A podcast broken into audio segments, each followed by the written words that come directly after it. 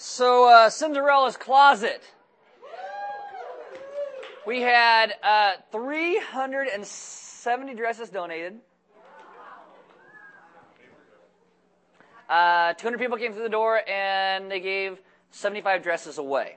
If you don't, if you don't know what Cinderella's Closet is, it's this, it's this community outreach event that was, it was actually started by one of the kids' Orchid uh, Academy, and we got involved with it. And this year, we got a whole bunch of dresses donated. We opened it up to Santa Barbara, San Luis Obispo County, and prom's really expensive, and there's some girls who can't go or can't afford a dress, you know, because of that. And so we got old prom dresses, bridesmaids dresses, got them all together and let them go shopping for free to pick up dresses, and they get them tailored and all that, so it was great. So seventy-five girls walked out with dresses, which is awesome. two hundred families were blessed, so there you go. What was it? So three hundred seventy dresses, two hundred families, seventy-five dresses handed out, and one Harlem Shake. So welcome to Element if you're new. There are Bibles in the back. If you don't own one, you can have one. If you forgot one, you can use one. There are sermon notes on all the communion tables throughout the room. Uh, if you have a smartphone, you can download an app. It's called YouVersion. Click on Live. It'll bring us up by G P S in your smartphone. You'll get the sermon notes and the verses and all the questions that go along with the message today.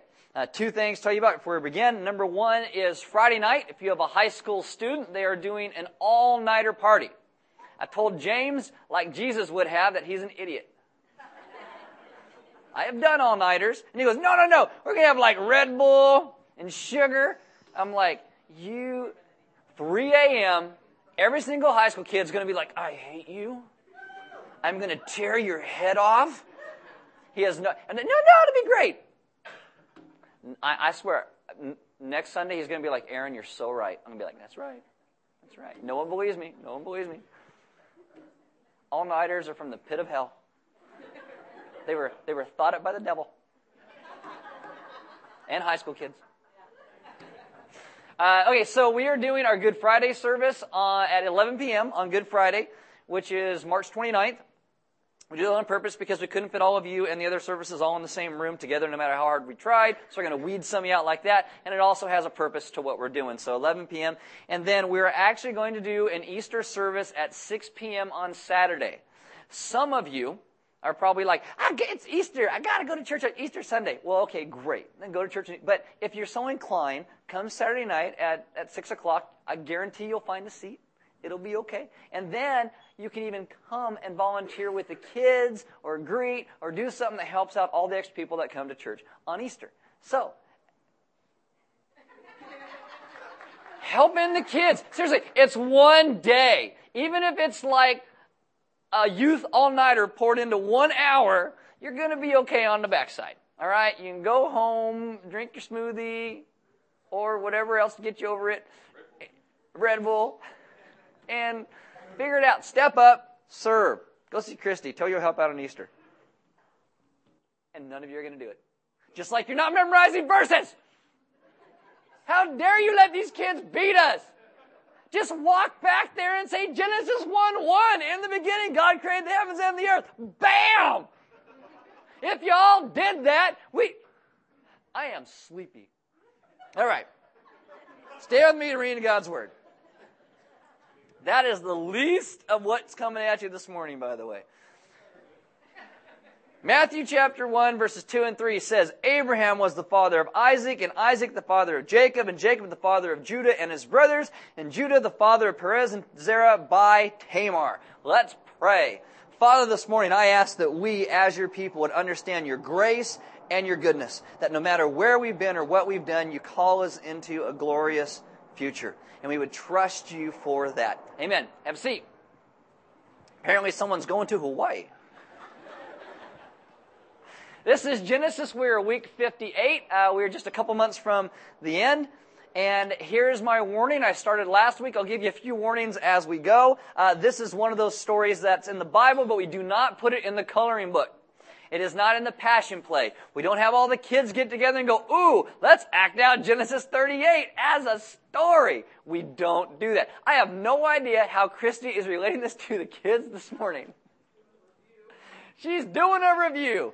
Nice, nice. One of the reasons that we consider today's narrative authentic and ancient is that most people in later times, they would have changed it, or they would have made it okay or somehow pious, but it's not. It's in the Bible, but it's not showing you the Bible is one of the most honest books that have ever been written. Uh, and again, this is one of the things you don't do, even though it's in the Bible. So we're going to get started if you have no idea what I'm talking about, and we'll just deal with it. Uh, Genesis is considered the book of beginnings. A lot of people call Revelation the book of endings. I don't think so. I think it's all continuation. But Revelation chapter five calls Jesus the Lion of the tribe of Judah. Christians today, we call him the Lion of the tribe of Judah. So Jesus is identified with Judah. So Judah has to be a good guy, right? No, he is a terrible, vile, evil man. He is the fourth generation of this crazy redneck family with Abraham and Isaac and Jacob, and you get Judah. He is the one who convinces his brothers to sell his other brother Joseph into slavery so they can make a buck. He is a failure as a son because he lies and he tells his dad, no, Joseph is dead. And he's a failure as a brother because he sells his brother. In the New Testament, the Apostle Paul says, says slave trading is one of the worst of sins. And today you'll see Judah fail as a husband, as a father, and as a believer. Yes, but Jesus is the Lion of the tribe of Judah. It's amazing how that all kind of works out. So, open your Bibles to Genesis thirty-eight, and you're probably thinking, what happened to Joseph? We just left Joseph, you know, and now we're, what? You're in America, you should be able to handle that, all right? Because it happens to you at the end of every television season. So that, you're left on a cliffhanger, you'll be okay, suspension, tension. Next week, we'll be back with Joseph. Genesis thirty-eight, verse one. It happened at that time that Judah went down from his brothers and turned aside to a certain Adullamite whose name was Hurah. So uh, probably Judah and his brothers, they're arguing. They're probably very angry that their dad is as sad as he is. They might want to come clean. And Judah's probably like, no, we're not coming clean. We'll get in trouble. And so he leaves the accountability of his family and moves down somewhere else. A lot of family strife there. And you'll see Judah go from uh, Adullam to Shezeb or Hazeb to Timnah to Anam. And actually four hundred years later, when the Israelites possess the promised land, all of those places end up being part of the tribe of Judah, which I think is really interesting. And so Judah leaves his family. He goes and he finds this friend whose name was Hurah. So you know this guy likes to party when his name is Hurah. Don't name your kids Hurah, all right? So Judah's probably a little upset with himself. He's going to drink and party, make some trouble. He probably is at this point binging all night, has no use for his pants. He spends half his time puking into the toilet, the other half the time refilling with drinks to drop off in the toilet, and he's got his he's got his party buddy going, woo, the whole time. Yeah, you can drink more of that. It's like hazing, but but not. And some of you guys probably have friends like this, right? You got your Christian friends, and then your non-Christian drinking buddies you hang out with, and you want to do something stupid, and no one's going to hold you accountable. Your drinking buddies are awful, and they're evil, and you love them because you want to disobey Jesus. They are pro. They are all for it. When you hang out with them, you get all your best videos for YouTube and Tosh point oh and America's Funniest Home Videos. You have some friends that they're Christians that say, hey, we probably shouldn't do that because it's wrong. And you have these guys who are like, that's wrong, we should do it. Twice. And I'll get my video camera the second time because it'll be better the second time. So Judah's not in a good spot in his life. Verse two, there Judah saw the daughter of a certain Canaanite whose name was Shua. Now, in our vernacular, is Shua a believer or a non-believer? She's a non-believer. So is her daughter a believer or a non-believer? Probably a non-believer. And Genesis doesn't even give her name. It gives her mom's name, but not hers, because they saw marriages to Canaanite women as a terrible thing, so they don't even give her name. So it's kind of like this. Judah moved to Santa Barbara, drank crappy light beer, meets a chick from Isla Vista, going to U C S B, and moves in with her, and they don't love or know God or follow him. That's, that's how it starts. He took her and went into her. That means what you think it means. And she conceived and bore a son, and he... most manuscripts actually say she, and he called his name Ur. And this is totally prophetic because this kid is a big mistake. Verse four, she conceived and bore a, she conceived again and bore a son, and she called his name Onan. And again, I apologize to you in advance for when we talk about Onan. You may want to leave now, and if you don't, it's on you. Nobody? All right. Verse five, yet again she bore a son, and she called his name O Oshila. I know, this kid probably got beat up in school, or he became a really good fighter, one or the other, okay? Judah was in Shezeb when she bore him. So he gets married, turns back on his God, leaves his family, moves to an ungodly area, gets a townhome, has three kids. But just like the rest of Scripture, it's God is going to bring him back again. God's not done with Judah. But it also looks like he turns his back on his family as well, because he's somewhere else. He's in another city when his kids are born. He doesn't name them, so he uses his wife for sex. He doesn't raise his kids. She is the one who names them. The only thing he seems to do is what was culturally responsible, and that is finding a wife for his son. Verse six, and Judah took a wife for Ur, his firstborn, and her name was Tamar. We're going to talk about her more in just a bit, but she's probably also a Canaanite. Uh, her name means a palm tree. It's only found uh, in, the, in the Bible in King David's family line. But Ur, Judah's firstborn, was wicked in the sight of the Lord, and the Lord put him to death. Now, what? What does that mean in the Hebrew? It means God killed him. That's what it means in the, in, in the Hebrew. Why? He was wicked. So that means evil. Some rabbinic commentators believe he refused to either consummate the marriage or have children with her. So it, it can be anything. You know, he could have been driving down the road, listening to country music, and God said, that's it. Boom. You're gone. It's all speculation. We we don't know. We don't know, okay? But I got a good indication. No, I'm just kidding. You know. And, and, and you gotta, you gotta talk about this, because sometimes you go to churches and they're all fluffy and nice. And some people have a terrible view of God, like Oprah. God is all roses and flowers and wears hippie glasses, and he's like, you know, the great fairy godmother in the sky. Oh, we love the fairy godmother, hippie Jesus. That's who we like. At Element, we want to show you the real God. Yes, God is love, but love is not God. Okay? God is more than that. And we must be a people who deal with the real God, and yes, he killed someone. A whole lot of someone's if you look at the flood. We've all got an expiration date. At the flood, God just called it all in at the same time. And some people say, well, what gives him the right? He's God. He made you. He owns you. He can call it whenever he wants to. Whenever he wants to. And you got to get that. And some people look at that and they say, well, that's the Old Testament God. That's his junior high years. He just, he's grown up a little bit. He's all emotional, you know, hopped up on those pheromones, whatever he's got going on. Now he's Jesus. He's all, well, no. You know, God kills people in the New Testament too. Acts chapter five. Ananias and Sapphira, they lie to God about giving and they die. In Acts five, you know what it says? It says, great fear seized the whole church. You bet your butt it did. Holy cow! You know, in First Corinthians eleven, people died while taking communion without repenting of sin. Imagine you're a dude sleeping with your girlfriend, and you go, let's take communion. And you're stepping over the bodies of your drinking buddies, and it's like, what happened to them? Oh, they didn't repent. Maybe we should sit back down. If you're thinking that, right? God says, you know, sometimes you won't stop sinning, and, and, and I'll stop you. I think there are scary parts in the Bible for a purpose. You know why? To scare you. Not into believing, but into examination of our lives. Our God has stopped evil people. And then we're supposed to go, but wait, I'm evil. Yes, you are. That's why our lives are grace. And many things I say can sound terrible, and I'm not going to apologize for it, but sometimes I think it is okay to pray to God to stop people. And I'm, that means what you think it means.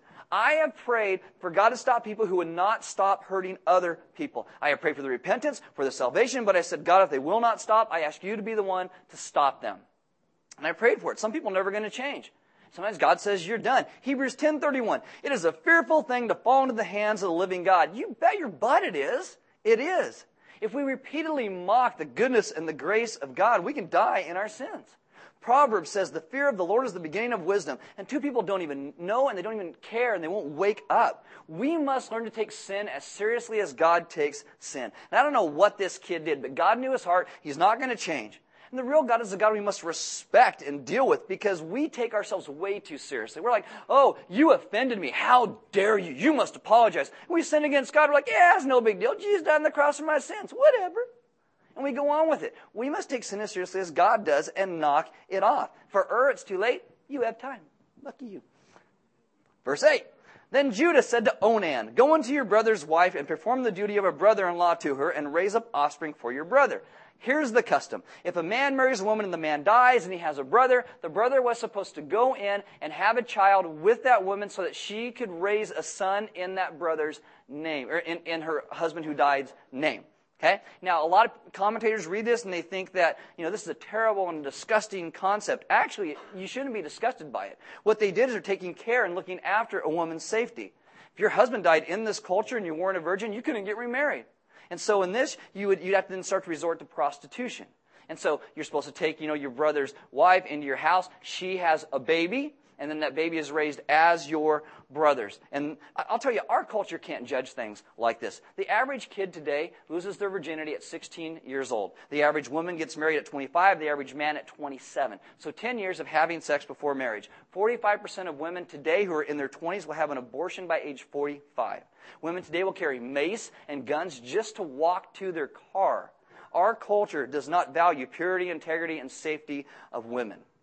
So Judah says to, your, to his one son, hey, your brother killed, uh, or God killed your brother, go take care of your sister-in-law. What does Onan do? Verse nine. But Onan knew that the offspring would not be his. And this isn't, oh, poor Onan, it's not going to be his. That's not what that means. What it means is that he's not going to share his inheritance. He doesn't want to give anything away. So whenever he went into his brother's wife, he would waste his semen on the ground so as not to give offspring to his brother. And I know you're never thought to ask the question, when are we talking about semen at church? Oh, crap, I brought my mom. What am I going to do? She had you. She know what it is. She'll get over it. Don't send me hate mail. Send the Bible. I'll be okay. Verse eleven, and what he did was wicked in the sight of the Lord, and he put him to death also. Now, Christians are like, we, we can't talk about that. You better talk about stuff like that. I, look, I'm going to clear up the whole idea of what Onan is and what's going on because there's all kinds of stuff in this. In America today, we spend more money on pornography than music and movies combined. thirty percent of all emails that are sent are pornographic in nature. And I'm sorry, and I warned you up front about this. If you go to a lot of Catholic churches or fundamentalist churches, they will say that Onan sin is the sin of masturbation. Oh, don't be a masturbator like, like Onan. This is not about masturbation. If it is, it's the weirdest form I've ever seen. Or read, because I didn't see it. I mean, I, you know, read, you know, you know what I mean. You know, there's no verses in the Bible for or against masturbation. Even Ecclesiastes nine ten, whatever your hand finds to do, do it with all your might. That's not about masturbation.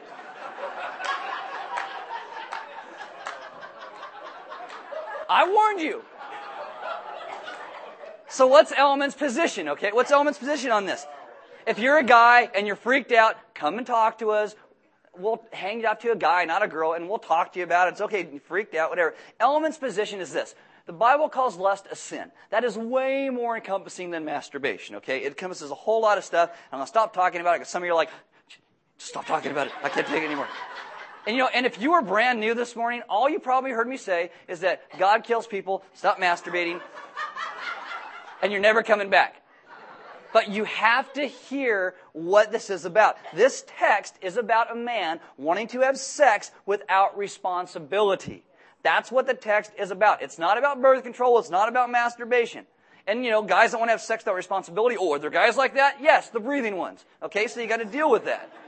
This dusty old book seems very contemporary today. There are three related things in the scripture: marriage, sex, and children. In that order, they go together. Our society lives like Onan. And girls, if you are dating a guy and he says, oh, I'm a Christian, I love Jesus, and he wants to go to bed with you before he marries you, he doesn't really love Jesus. And I don't know if he really loves you. It doesn't matter how you feel. It doesn't matter what he says. He's a liar. He wants the benefits without the responsibility of marriage. And if you're going to go out on a date, don't date Onan. So God's tired of it, kills him. If you're Onan, you better stop. So Judah, Judah's now a little bit afraid. You know, he's got to give his, his job, give my next son, oh, Shelah, to Tamar. You know, but his other two boys are wicked and, and they got killed, so he's worried about throwing another one in there. But it's not Tamar's fault. It's Judah's for being a bad dad. Verse eleven, then Judah said to Tamar, his daughter-in-law, remain a widow in your father's house till Shelah, my son, grows up, for he feared that he would die like his brothers. So Tamar went and remained in her father's house. It's like, go live with your dad and then wait. And, and I think Judah knows, oh, Shelah is not a very good boy either. I think he knows he's got lots of issues. So you know what Judah should do? Raise him. You know, spend some time with him, mentor him, smack him on the butt when he needs to. That's what he needs to do. It might actually help. And even though Tamar goes back to live in her father's house, she's not free to remarry, even if some guy did like her. She is now connected to Judah's family, so it's like a prison sentence. And so Tamar waits years, nothing happens. Verse twelve, in the course of time, the wife of Judah, Shua's daughter, again, still will not name her, she died. So now Judah is a man with no wife. Tamar is a woman with no husband. See where it's going? Bow, chicka, wow, wow. When Judah was comforted, meaning he gets over his grief, he went up to Timnah to his sheep shearers, he and his friend Harah the Adullamite. So sheep shearing season, they're making all kinds of money, they're, and they're selling their wool, so they got just cash is flowing, and it's like Mardi Gras. It's a big party. You show up, I want some beads. That's, that's what happened. You have to understand the culture. And the best way to do it is relate to the culture you live in. Thank you. Okay, so that's what's happening. So he gets his non-Christian drinking party buddy, let's go to Mardi Gras, and they go to town. Verse thirteen, when Tamar was told, your father-in-law is going up to Timnah to shear his sheep, she's like, what? No, he didn't. She took off her widow's garments and covered herself with the veil, wrapping herself up, and sat at the entrance to Enaim, which is on the road to Timnah, for she saw that Shelah was grown up, and she had not been given to him in marriage. She takes matters into her own hands. She's like Eve and Sarah and Rebecca and Rachel and Leah. It just keeps happening. Judah is not a good leader of his home, and then all of a sudden Tamar jumps in. Sin happens on both sides. And but Judah lied. He said, oh, when my son's old enough, I'll give him to you. And he didn't do that. When Judah saw her, he thought she was a prostitute, for she had covered her face. In cultural context, again, what this means is she dresses like a whore. Now, girls, you have all kinds of clothes you can buy at the store. You got church clothes and work clothes and the club clothes. And don't be offended at me, but seriously, are there certain clothes that certain girls will wear at certain times that say certain things? Like, hey, I'm available. Hey, I'm easy. Yes? Yes? All right. Just throwing it out there. That's what this is, how she dresses like. And so, but in really what follows, I think if Judah would have just done the right thing, Tamar would have had a child. She would have been married. There would be none of this desperation. No little girl hopes when they grow up that, oh, I'm going to grow up to be a hooker. That's what I want to be. No little girl does that. I think they got the wrong daddy. Verse sixteen, he turned to her at the roadside and said, come, let me come into you, which means what you think it means, for he did not know that she was his daughter-in-law. He wants to use her for sex. She said, what will you give me that you may come into me? He answered, I will send you a young goat from the flock. A goat? Sweet! Man! I would... All yours. I know, I know, today a lot of girls go for like a like beer and a hamburger or something, you know, but she's a goat girl. Goat's a lot of money in this culture, by the way, just letting you know, all right? And she said, if you give me a pledge until you send it, which means he doesn't have the goat on him. He's like, how about a goat? It's not in his pocket, doesn't have the cash. So, she, so she's like, you know, give me something. And he said, what shall I, what pledge shall I give you? She replied, your signet and your cord and your staff that is in your hand. So he gave them to her and went into her, and she conceived by him. Then she arose and went away. Taking off her veil, she put on the garments of her widowhood. She's like, leave me your driver's license and your passport. She ends up getting pregnant. She puts back on her widow's clothes. She doesn't tell anybody what's going on. Verse twenty, when Judah sent the young goat by his friend the Adullamite to take back the pledge from the woman's hand, he did not find her. And he asked the men of the place, where is the colt prostitute who is at a name, who is at a name at the roadside? Colt prostitute means shrine prostitute. It's like a high-end hooker. And the best way I can say it without trying to offend you is that you got to pay a lot of money for the ones that are presentable in public. And that's what that looks like. You ever seen Firefly, the show? Okay. All right. Me and the five of you. We're good. Okay. And they said, no cult prostitute has been here. So he returned to Judah and said, I have not found her. Also, the men of the place said, no cult prostitute has been here. And Judah replied, let her keep the things as her own, or we shall be laughed at. It's like, let's not tell anybody, because four thousand years from now in Santa Maria, they might make fun of us. Yes, we will. Yes, we will. The moral is you can't hide your sin forever. It gets found out. I mean, some of us work so hard to cover our sin. Like, oh, it'll make us look bad. You are bad. Okay? Just own up to it and get it out in front of you before it gets in front and takes over you. Judah says this. You see, I sent this young goat and you did not find her. He makes it noble. I tried to pay her. I tried to give her a tip. It was a really nice goat. I don't know. You get the picture. He's not really a good guy. Not the guy you want marrying your daughter. Verse twenty-four. About three months later, Judah was told, Tamar, the, the, your daughter-in-law, has been immoral, meaning she's had sex with somebody. Moreover, she is pregnant by immorality. And Judah said, bring her out and let her be burned. Maybe he is a Christian. Because you only get this rare hypocrisy in the church or government. I mean, the government's like, work hard, make money. And you make money, and they're, hey, you made money, we're taking it, you're terrible. What do I do? Th- this, this is the deal. He's like, she's a whore. Kill her. I mean, th- by the way, he's probably doing a bachelor party for his son, Oshila. Who's bringing the strippers? You know, I, Jesus calls this plank speck where your, your neighbor has like a piece of dirt in their eye, and you got a telephone pole hanging out of yours. And you're like, ah, take that out of your eyeball. This is what he's doing. It's, it's terrible. Jesus says, judge yourself before you start judging other people. Get your own life square. Judah's a total hypocrite. As she was being brought out, she sent, you just want to see how the story ends, right? As she is being brought out, she sent word to her father-in-law, she's subtle and she's smart, by the man to whom these belong, am I pregnant? And she said, please identify whose these are, the signet and the cord and the staff. And apparently he's got a very short memory, because it's like, whoa, you know, and so he sees them, you know, getting ready. Here's the manila envelope, driver's license, passport. Oh, snap. Must be my kids. Great. You know, I mean, how many people today, their worst fear is actually getting caught, right? We just don't want to get caught. And we always say, why sin's not that bad? Oh, then why do we try and hide it if it's not that bad? We are always trying to hide it. Maybe you're gossiping about somebody, right? And it's like, oh, I'm not gossiping. And then they're standing right behind you, and you're like, oh. I guess I was gossiping. You know, maybe you got a maybe you got a problem with pornography on the internet, and your wife is looking for baking recipes, and he hits B for the word baking recipes, and Google decides to help him out and types in the word boobs for him. You're like, oh snap! I'm sorry. That was that was that was awful. Maybe you lie. Someone catches you in the lie. You know the best way not to have to worry about getting caught? Stop doing it. Stop doing it. And if you do get caught, you just put it out there. You deal with it. You don't lie and lie and lie to cover it up. Because this next verse is key to why the story is in the Scriptures. Verse twenty-six, then Judah identified them and said, she is more righteous than I. Now, it's not really even saying a whole lot. Uh, Killen Deutsch, the, the Old Testament uh, commentators, actually call Tamar a saint. That is not the T-shirt I would give her to wear around, all right?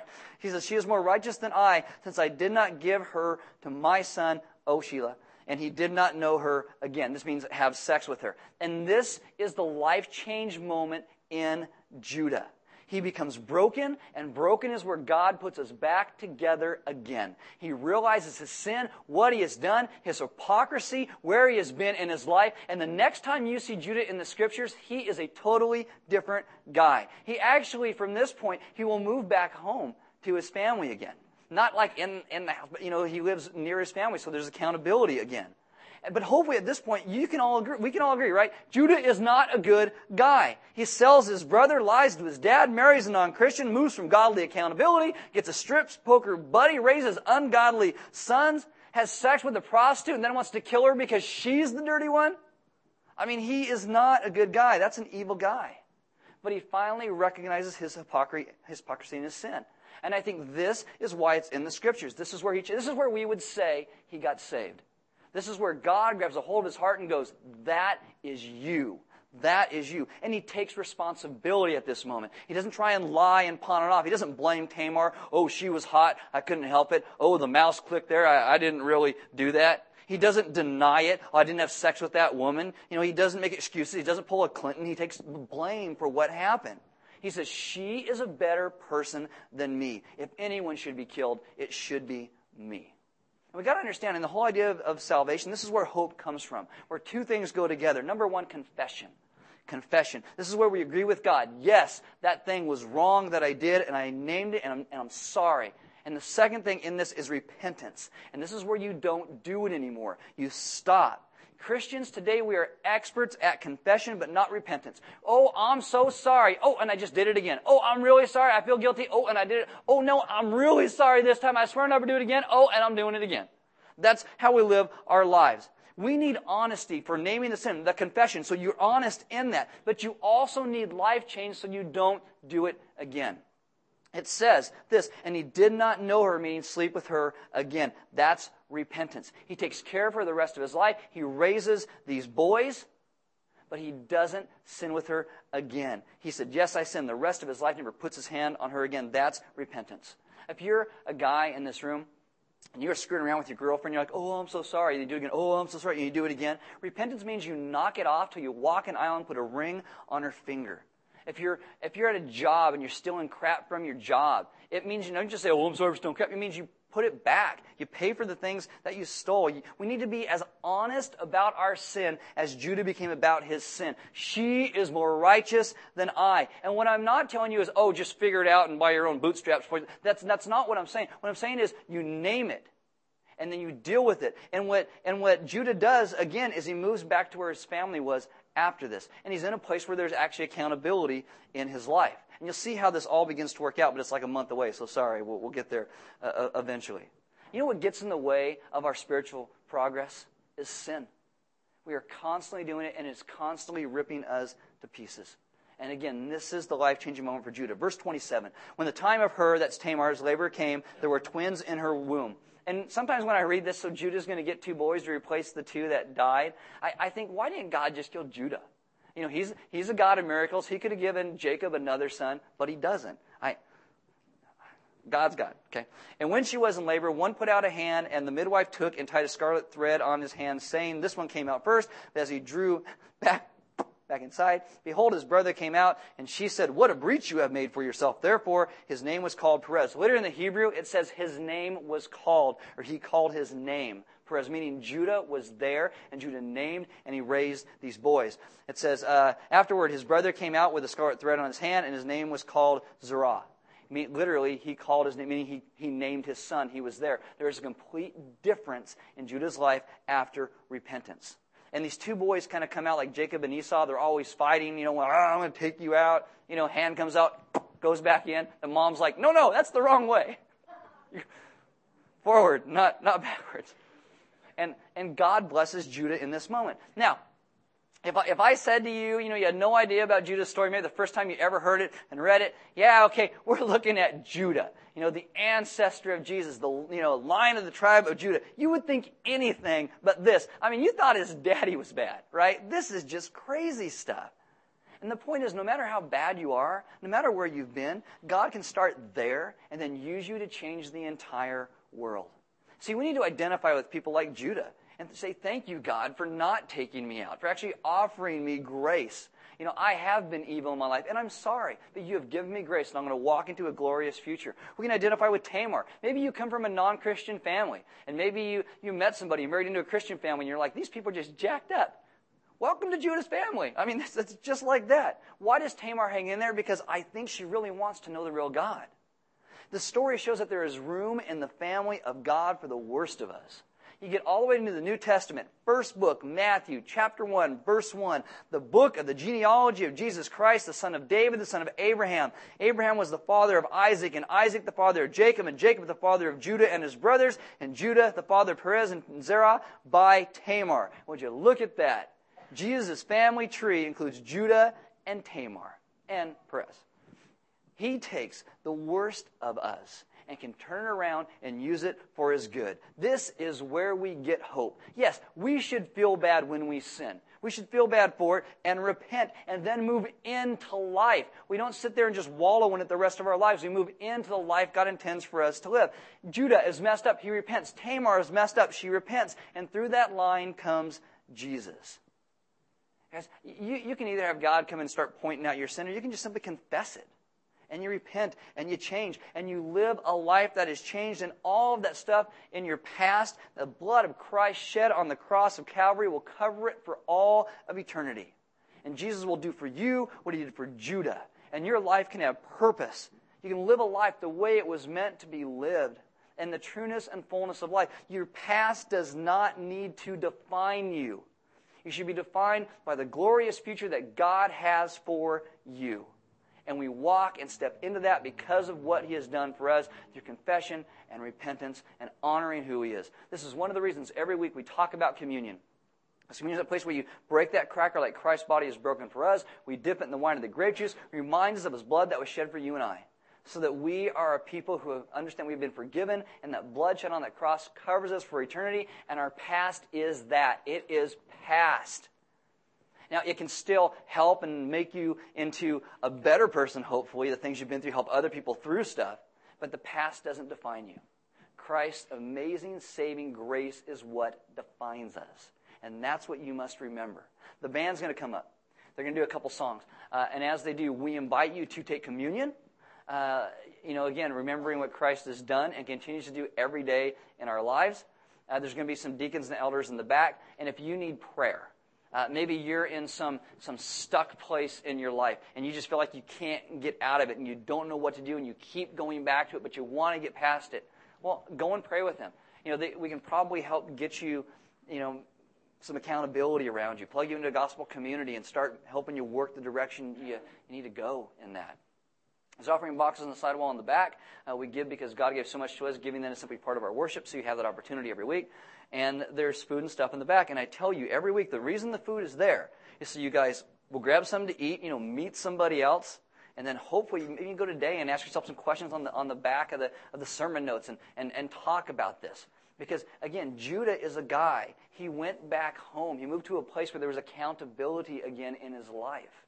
And that's part of what gospel communities are, and that's what fellowship in, in the church is supposed to be, so we can hold each other up. Because when things get hard and tough, you know, yes, Jesus saves us, but he puts people around us so we can walk this life with him to help us keep going the same direction. I, I have friends that, that I call on, some on a daily, some on a weekly basis, because they ask me to. I need you to check up on me and see where I'm at and what I'm doing. And so I do it.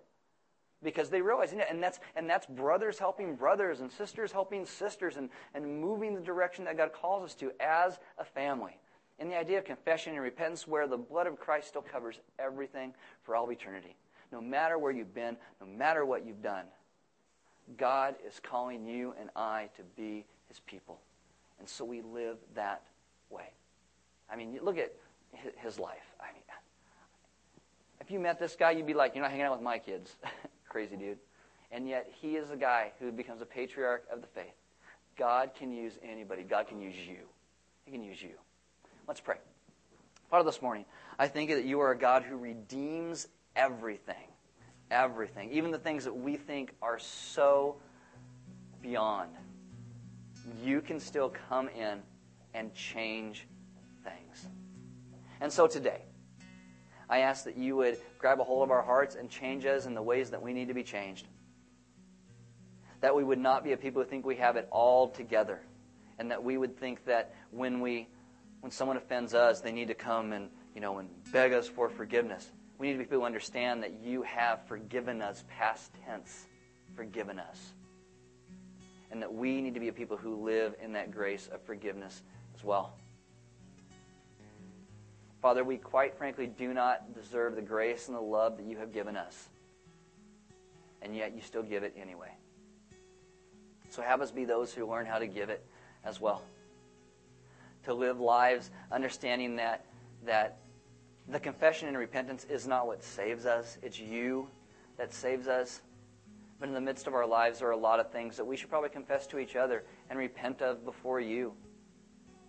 When you point them out, we, we take them to heart and we change so we can grow, so our lives honor you more and more and more. That our lives are not about the little idols and the little sins that we place in them, but our lives become centered around the person of you.